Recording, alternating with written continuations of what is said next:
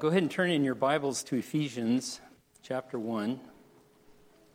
And if you would stand with me as I read, starting in verse 3 Blessed be the God and Father of our Lord Jesus Christ, who has blessed us with every spiritual blessing in the heavenly places in Christ, just as he chose us in him before the foundation of the world, that we would be holy and blameless before him.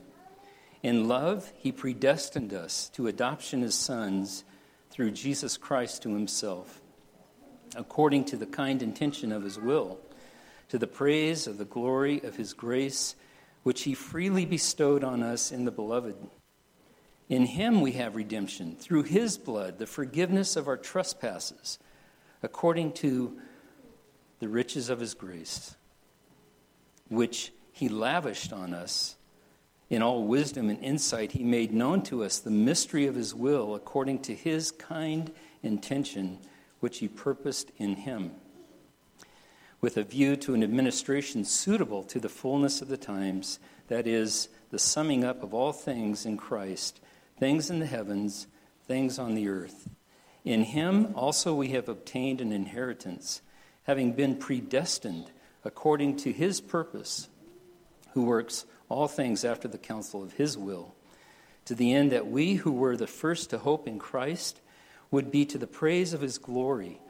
In him you also, after listening to the message of the truth, the gospel of your salvation, having also be believed, you were sealed in him with the Holy Spirit of promise, who is given as a pledge of our inheritance with a view to the redemption of God's own possession to the praise of his glory. You can have a seat.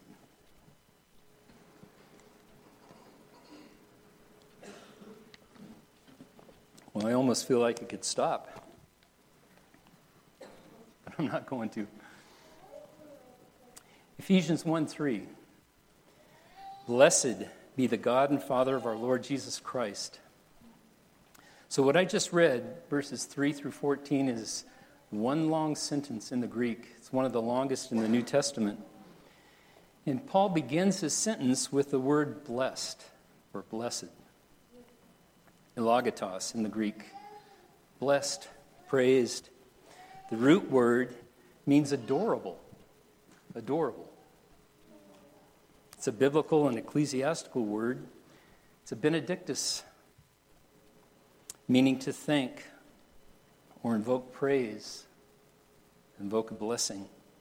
Eight times it's used in the New Testament, applied to God. One of those examples is Zacharias. You remember the priest, father of John the Baptist? Because he didn't believe, his mouth was shut. But once his tongue was loosed, and he was filled with the Holy Spirit, Luke chapter 1, verse 67, he said this, actually for 68 Blessed, blessed be the Lord God of Israel, for he has visited us and accomplished redemption for his people. In 2 Corinthians chapter 1, blessed be the God and Father of our Lord Jesus Christ, the Father of mercies and God of all comfort. And again in 1 Peter 1, blessed be the God and Father of our Lord Jesus Christ so, Paul, with this use of blessed, this single word, he calls the attention of his readers to the exclusivity and the uniqueness, the otherness of God. For God alone is blessed. He's the blessed one, the adored one. From all time and eternity, God is adored. God declares himself to be the one and only true and living God. Just one God. One God who is true, one God who is living. Deuteronomy chapter 32, verse 39, God speaking, See now that I am He. There is no God besides me. It is I who put to death and give life. I have wounded and it is I who heal. There is no one who can deliver from my hand. Isaiah 45, verse 18. For thus says the Lord, who created the heavens He is the God who formed the earth and made it. He established it and did not create it a waste place, but formed it to be inhabited. I am the Lord. There is none else. Verse 21 of Isaiah 45 Who announced this from of old? Who has long since declared it? Is it not I, the Lord? And there is no other God besides me, a righteous God and a Savior. A righteous God and a Savior. There is none except me. And then this verse 22 Turn to me and be saved, all the ends of the earth, for I am God and there is no other. Do you know what God is saying there? Salvation is in no one else, God alone. The notion carries over to the New Testament in 1 Corinthians chapter 8 verse 4 where Paul says, "I am God." Or he repeats that. There is but there is no God but one. In chapter 4 of Ephesians, verse 6, one God and Father of all, who is over all and through all and in all. In the 21st, or 25th verse of Jude, to the only God our Savior, through Jesus Christ our Lord, be glory, majesty, dominion, and authority for all time, now and forever. Amen. So, based on the biblical testimony, that I just read, these verses, it's a small sample. There is only one reasonable conclusion. There is only one true God, one true and living God, the Creator, the triune God.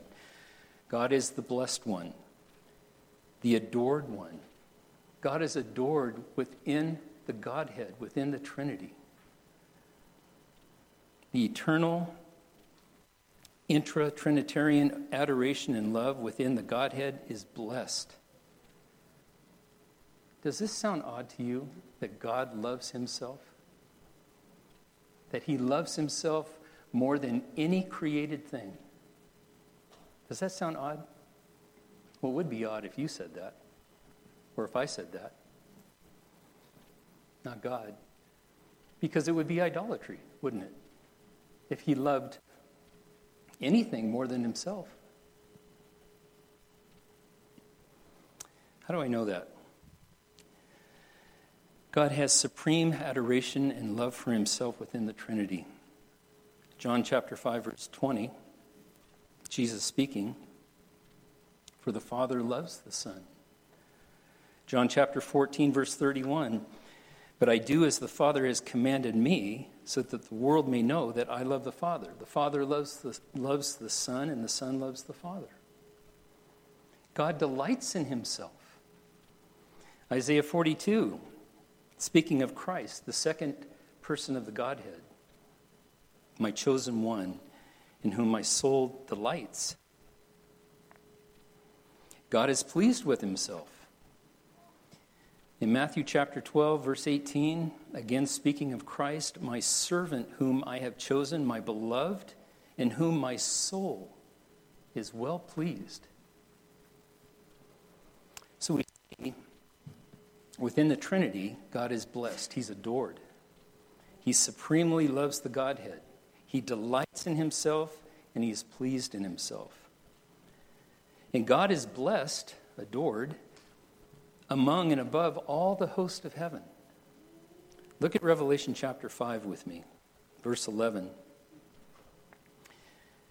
says this Then I looked and I heard the voice of many angels around the throne, and the living creatures and the elders, and the number of them was myriads of myriads and thousands of thousands, and saying with a loud voice, Worthy is the Lamb who was slain to receive power and riches and wisdom and might and honor and glory and blessing. And again, in Revelation chapter 7, all the angels were standing around the throne. We're getting a, a, a glimpse into a heavenly scene here in this chapter of seventh chapter of Revelation. All the angels are standing around the throne, around the elders and the four living creatures, and they fell on their faces before the throne and worshiped God, saying, Amen, blessing and glory and wisdom and thanksgiving and honor and power and might be to our God forever and ever. Amen. That language I just read to you in, in uh, Revelation 5 and then again in Revelation 7. 5 is referencing the Lamb, 7 is referencing the Father, but the language is the same. Same praise. Psalm 148, verse 2 Praise him, praise him. All his angels praise him, all his hosts of heaven. God is blessed, he's adored by all nations and peoples. Revelation 5 again in verse 9.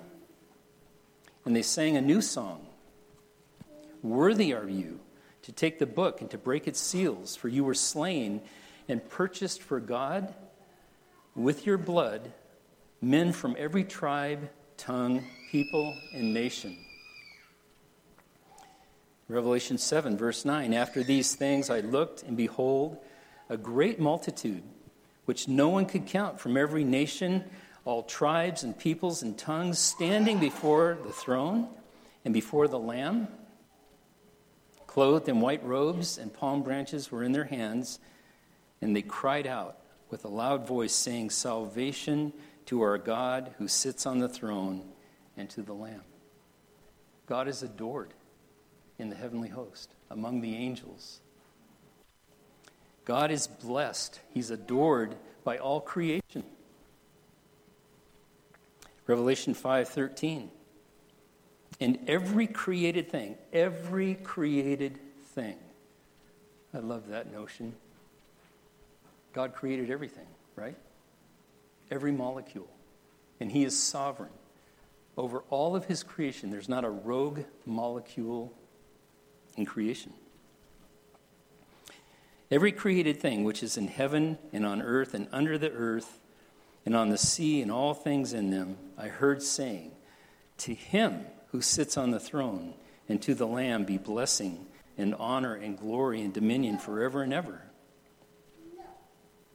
All of creation adores God. Psalm 148, again, verses 3 through 10 Praise Him, sun and moon. Praise Him, all the stars of light. Praise Him, highest heavens, and the waters that are above the heavens. Let them praise the name of the Lord. For he commanded, and they were created. He has also established them forever and ever, and he has made a decree which will not pass away. Praise the Lord from the earth, sea monsters and all the deeps, fire and hail, snow and clouds, stormy wind, fulfilling his word. Mountains and all hills, fruit trees and all cedars, beasts and cattle creeping things and winged fowl. You can, the psalmist is just, he's getting carried away.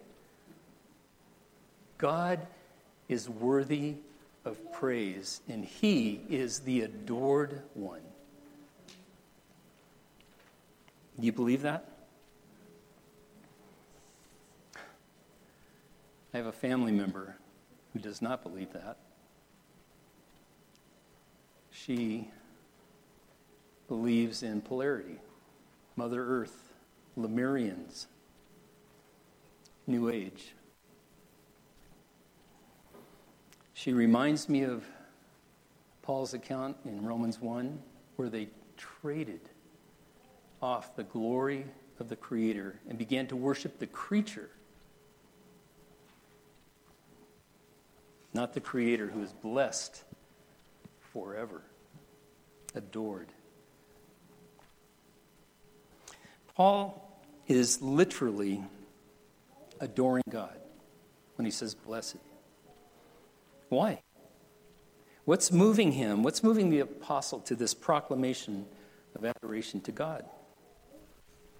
Back to Ephesians 1 3 Blessed be the God and Father of our Lord Jesus Christ. He's blessing, adoring God the Father for the Lord Jesus Christ.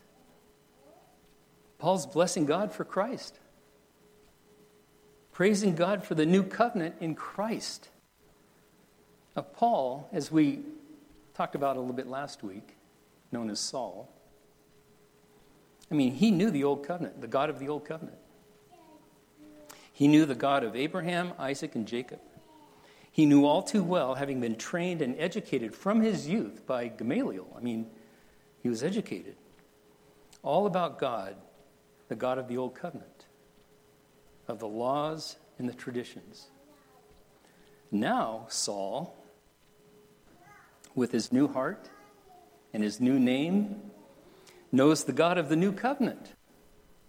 He knows the God and Father of the Lord Jesus Christ. Christ, who has given him new life and brought him into the fellowship of the Father, Son, and Holy Spirit. For this he blesses, he adores God. Because God has revealed his mystery of redemption to Paul and to the saints who are faithful. Remember, we talked about that last week. Peter gets it. Look at 1 Peter chapter 1, verse 3. 3 through 5. Blessed be the God and Father of our Lord Jesus Christ, who according to his great mercy has caused us to be born again to a living hope through the resurrection of Jesus Christ from the dead, to obtain an inheritance which is imperishable and undefiled and will not fade away, reserved in heaven for you, who are protected by the power of God, through faith for salvation ready to be revealed in the last time. So, last week we mentioned about the believer's bank, the Christian's checkbook. Are you beginning to get a sense of the vastness of the riches that belong to us? In this epistle, really pointing it out. Blessed be the God and Father of our Lord Jesus Christ, who has blessed us. He's blessed us. Another reason why Paul blesses God is because God has blessed us. He's blessed the saints. One man said this The blessing of God, even the Father, has fallen from all eternity upon all who are in Christ. And that in the most copious manner, in other words, abundant. For the one blessing includes all spiritual blessings. This is a very pleasant thing to me because there can be no blessing like that of God. Whom God blesses is blessed. God has blessed us, His saints, His holy ones, His own people, the chosen. And what is this blessing of God? Which is reserved for the saints, only for His chosen people. What is God's greatest blessing to us, His saints? If I took a poll right now, we'd probably get some different answers, but I'm going to answer it. It's Christ. Christ is our greatest blessing. Christ is the blessing of God to man. Matthew chapter 1, the angel Gabriel talking to Joseph, who was about to put Mary away because she was pregnant before they got married. He was feeling shame. But be- before he put her away, God interceded. God sent Gabriel. And Gabriel said this, Matthew 121, "She will bear a son, and you shall call his name Jesus, for he will save his people from their sins." Christ is our greatest blessing because he saves us. Luke 19:10 For the son of man has come to seek and to save that which is lost. We're lost apart from Christ. Christ is our greatest blessing because he has come to seek and to save the lost. Paul said in 1 Timothy chapter 1, Christ came into the world to save sinners. Christ is our greatest blessing because I'm a sinner. So are you. We need Christ. We need him to save us. 1 John 4, verse 9. By this the love of God was manifested, made known in us, that God has sent his only Son, his only begotten Son, into the world so that we might live through him. Christ is our greatest blessing because he brings life to us. Our life is hidden with Christ in God. In this, verse 10 of 1 John 4, in this is love, not that we love God, but that He loved us and sent His Son to be the propitiation for our sins. That sacrifice that God accepted, the pleasing sacrifice. Christ is our greatest blessing. Christ, our greatest blessing from God, invokes our greatest blessing to God. If we know Christ, we thank God, right? Back to Ephesians 1. Blessed be the God and Father of our Lord Jesus Christ, who has blessed us with every spiritual blessing, blessings in the heavenly places in Christ. God has blessed us with every spiritual blessing in the heavenly places in Christ. Here's another quote the manner or sphere of this enrichment is in Christ. The place of these blessings is in the heavenly realms, as opposed to the earthly realm of the Ephesian goddess Artemis, or also known as Diana. Thus, these blessings are spiritual, not material, heavenly, not earthly, eternal, not temporal. Listen, the Christian, the Ephesian Christian, would have had to have been reminded of this just like we are, needing that reminder. They lived in the, in the shadow of this temple that was one of the seven wonders of the ancient world, this temple to this goddess. And people would come from all over to attend and, and to visit this temple. It was impressive, it was opulent, it was big, and it was influential. So here's what Paul says in first in 2 Corinthians chapter 4 verse 18. I'll take a drink while you're turning there.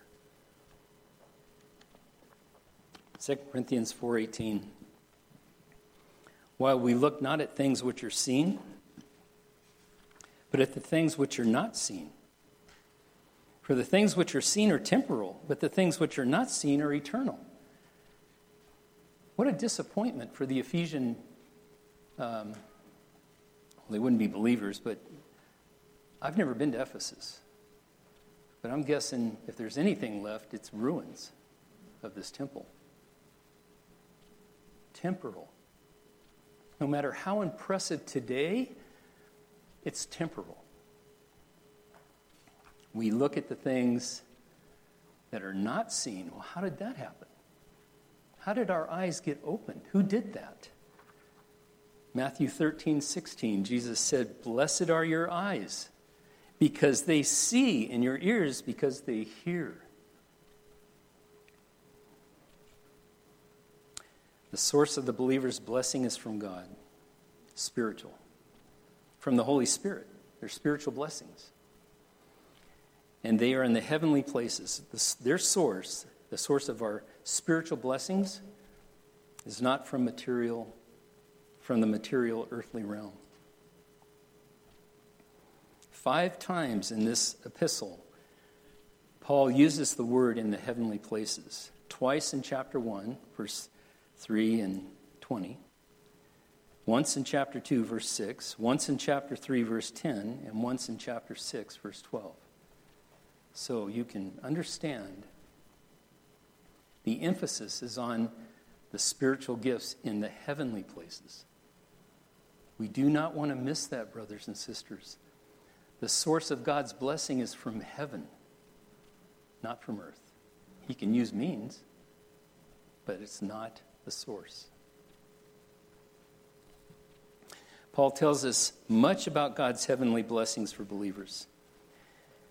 His blessings are from eternity past. And I love the theme. The Holy Spirit superintends the worship service, But Sunday school this morning, we are talking about this point. Look at verse 4. Just as he chose us in him before the foundation of the world. Do you understand that? If you're a Christian here this morning, God wrote your name in his book before he created. His decree is that you know him, it's his work. I love this quote. I've shared it not from the pulpit, but before with others by Gerhard, uh, Gerhardus Vos, Voss. He was a 19th century Dutch theologian, American theologian as well. Listen to this. The best proof that he will never cease to love us lies in that he never began.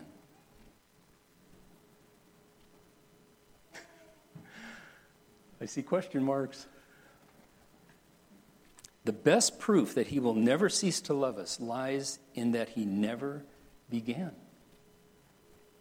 One of the attributes of God is He's eternal. We're finite. We have to have a start and a finish. Not God. That's one of His definers. He's eternal. And Gerhardus Vos based this statement on Jeremiah 31 3. God speaking of his people, I have loved you with an everlasting love. Therefore, I have drawn you with loving kindness. And the Bible is replete about this understanding.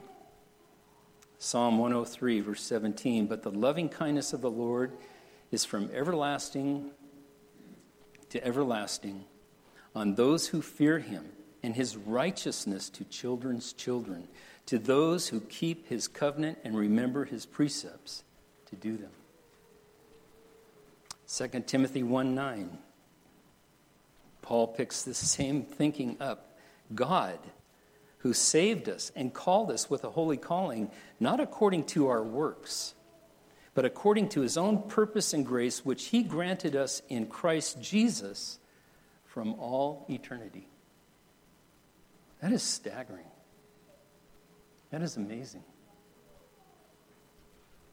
God's blessing of his eternal call and his, his eternal decree, worthy of our adoration. His blessing of holiness. Just as he chose us in him before the foundation of the world, that we would be holy. Holy. Hagios. The saints, the holy ones, have been connected to God in holiness. We talked about that last week. We're connected to God in holiness. And whereby making us holy like Him. And because He has made us holy, we have entered into the intra Trinitarian eternal worship session with the Father, Son, and Holy Spirit, which has existed from eternity past. Think about that. We are seated in the heavenlies with Christ in God. I think the, the best text to support that notion that right now we are seated in the heavenlies with Christ is in John 17. So I'm going to ask you to turn to John 17. And we're going to read verses 19 through 26. I'm going to read it, but I really want you to read along with me to let the Bible, let God's Word do the heavy lifting.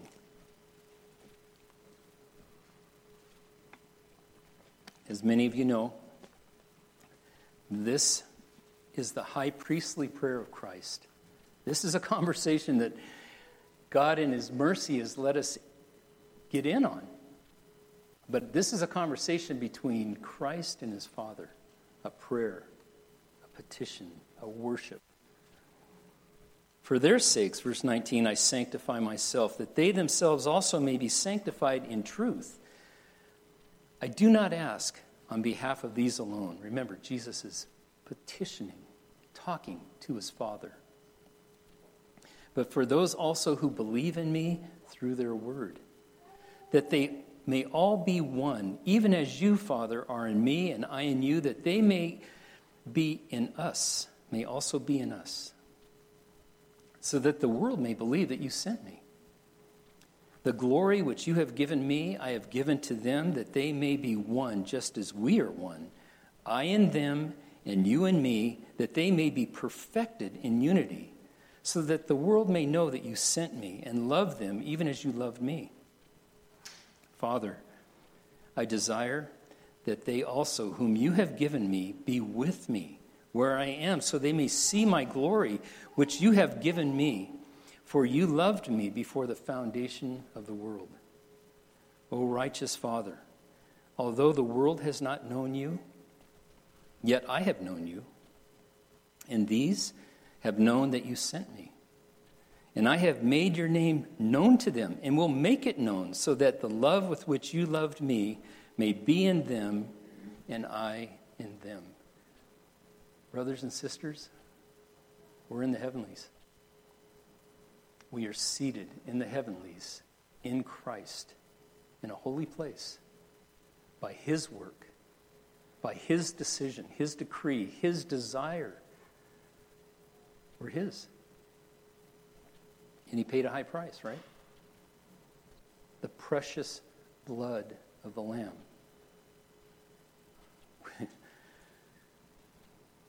God designed that we be with Him. As saints,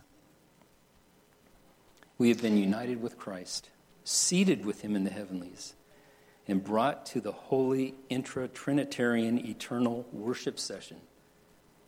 We are brought in.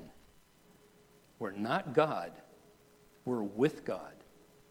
That has got to be clear. No one's confused on that point, right? We're not God. We're with God because of God. We are in this worship session. And we should live our lives in that truth. We should look different. We do look different. We have to look different. Not because we're making that decision, because we wouldn't. God made that decision. And we evidence His work, the work of His Holy Spirit, by a changed life.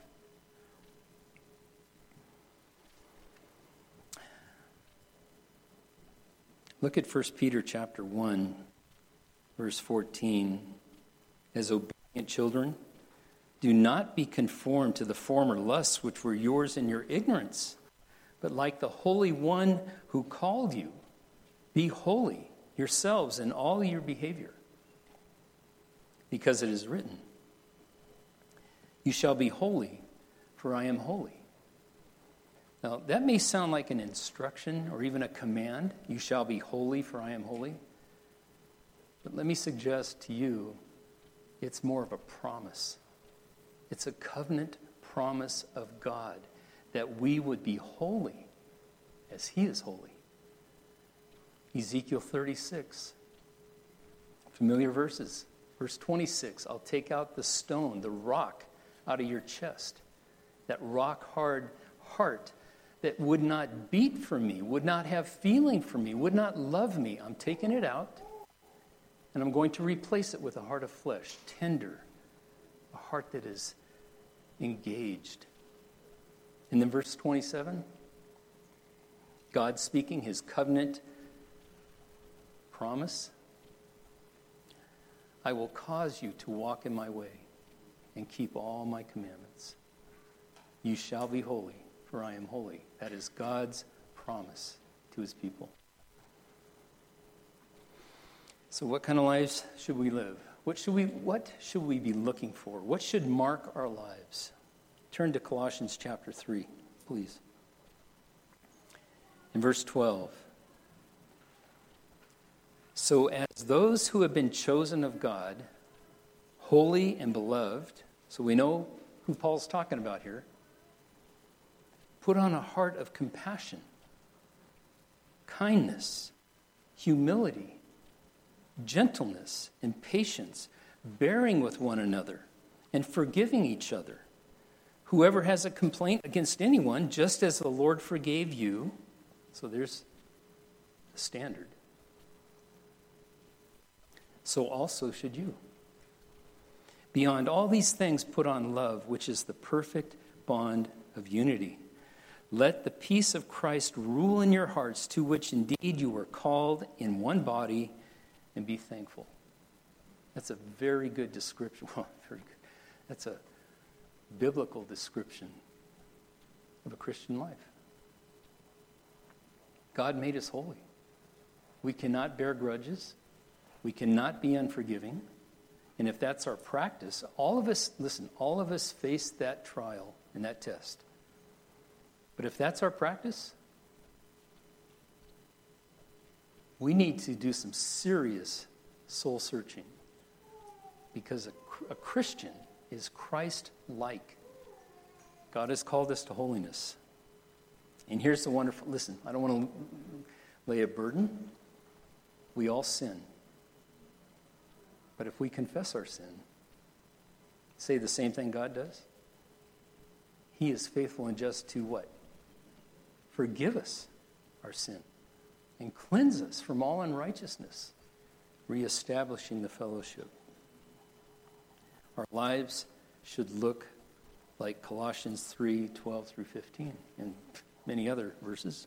In fact, Titus 2, verse 11 For the grace of God has appeared bringing salvation to all men, instructing us to deny ungodliness and worldly desires, and to live sensibly, righteously, and godly in the present age.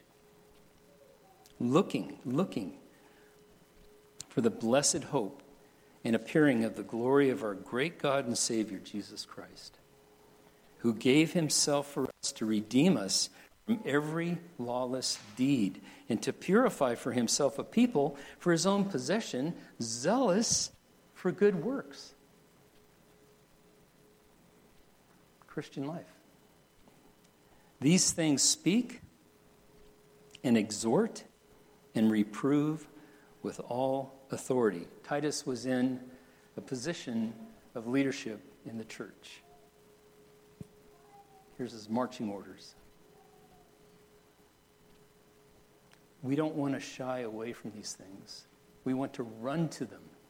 We have new life in Christ. A verse that God used in my life is in Romans 12. At a critical time of my life, I love my brother Micah as I, was his age, when the Lord turned my life around. I'm 67 now, so you can do the math. It's been a long time. I love Christ more today than I did yesterday. I adore him for what he's done. I beg you, brethren, by the mercies of God, that you present your bodies a living sacrifice, holy, acceptable unto God, which is your reasonable service of worship.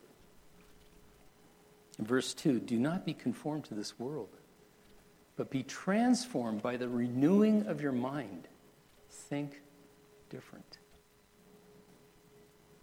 And I'll tell you, at 18, um, that hit me like a freight train by God's grace. So my mind has been renewed. We know God through a book. We know Him through a book. We know Him through His Word.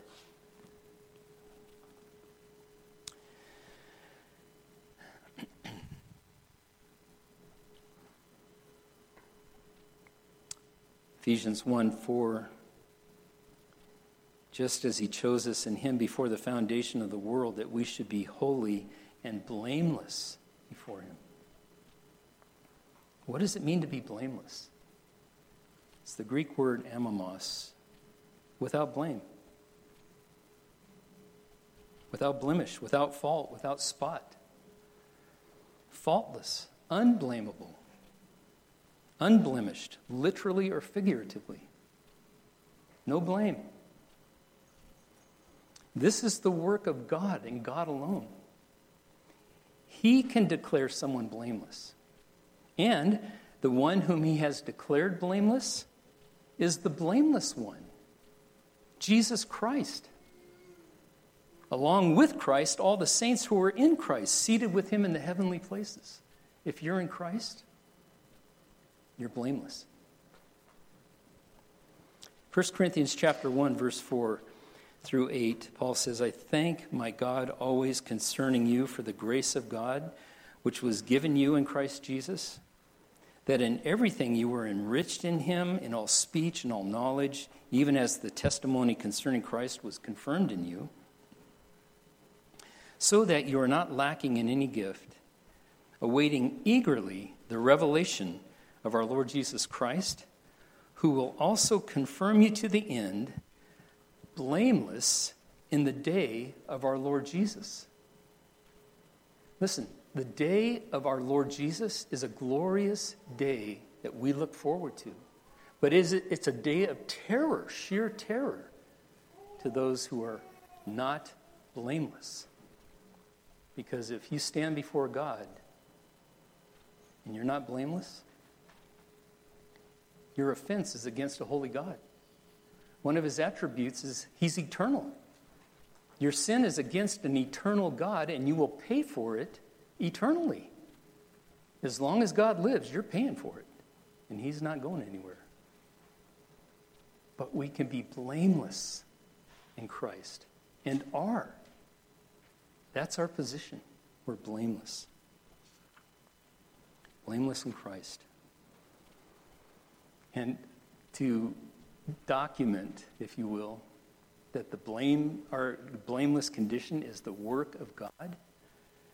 Ephesians chapter 5 verse 25 Christ also loved the church and gave himself up for her so that he might sanctify her having cleansed her by the washing of water with the word that he might present to himself the church in all her glory having no spot or wrinkle or any such thing, but that she would be holy and blameless.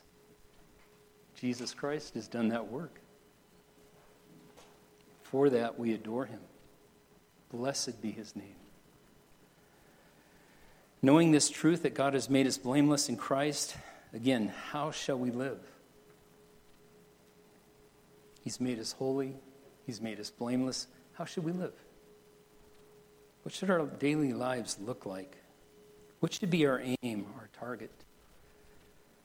Again, back to Colossians chapter 1, verse 21. And although you were formerly alienated and hostile in mind, engaged in evil deeds, yet now he has reconciled you to his, in his fleshly body through death in order to present you before him holy and blameless and beyond reproach if indeed you continue in the faith, firmly established and steadfast, and not moved away from the hope of the gospel.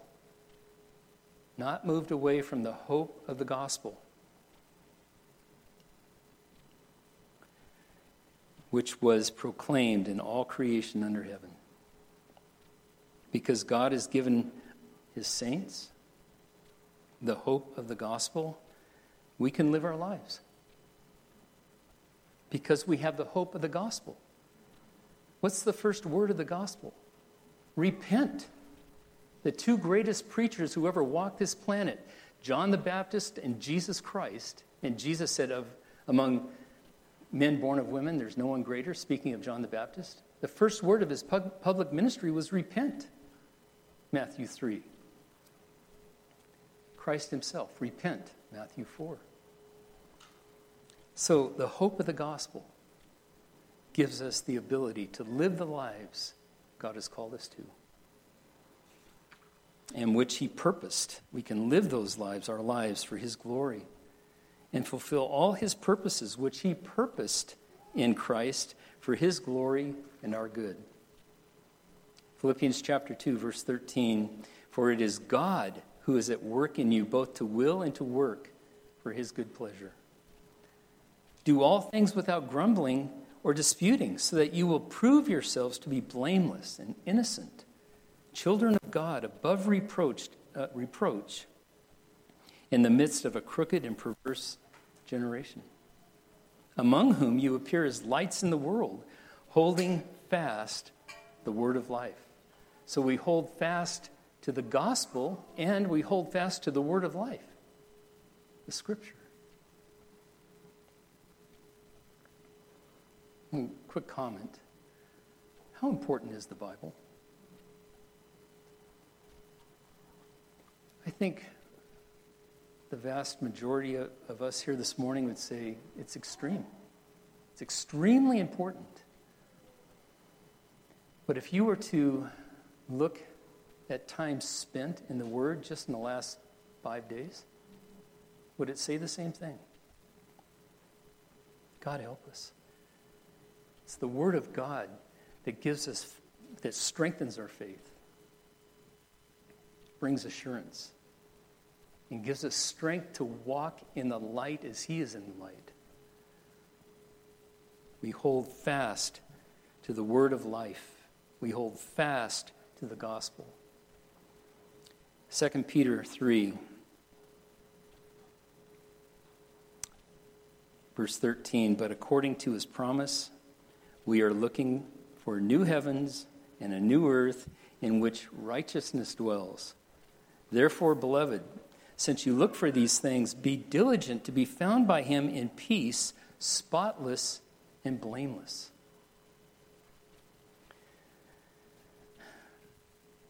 Blessed be God.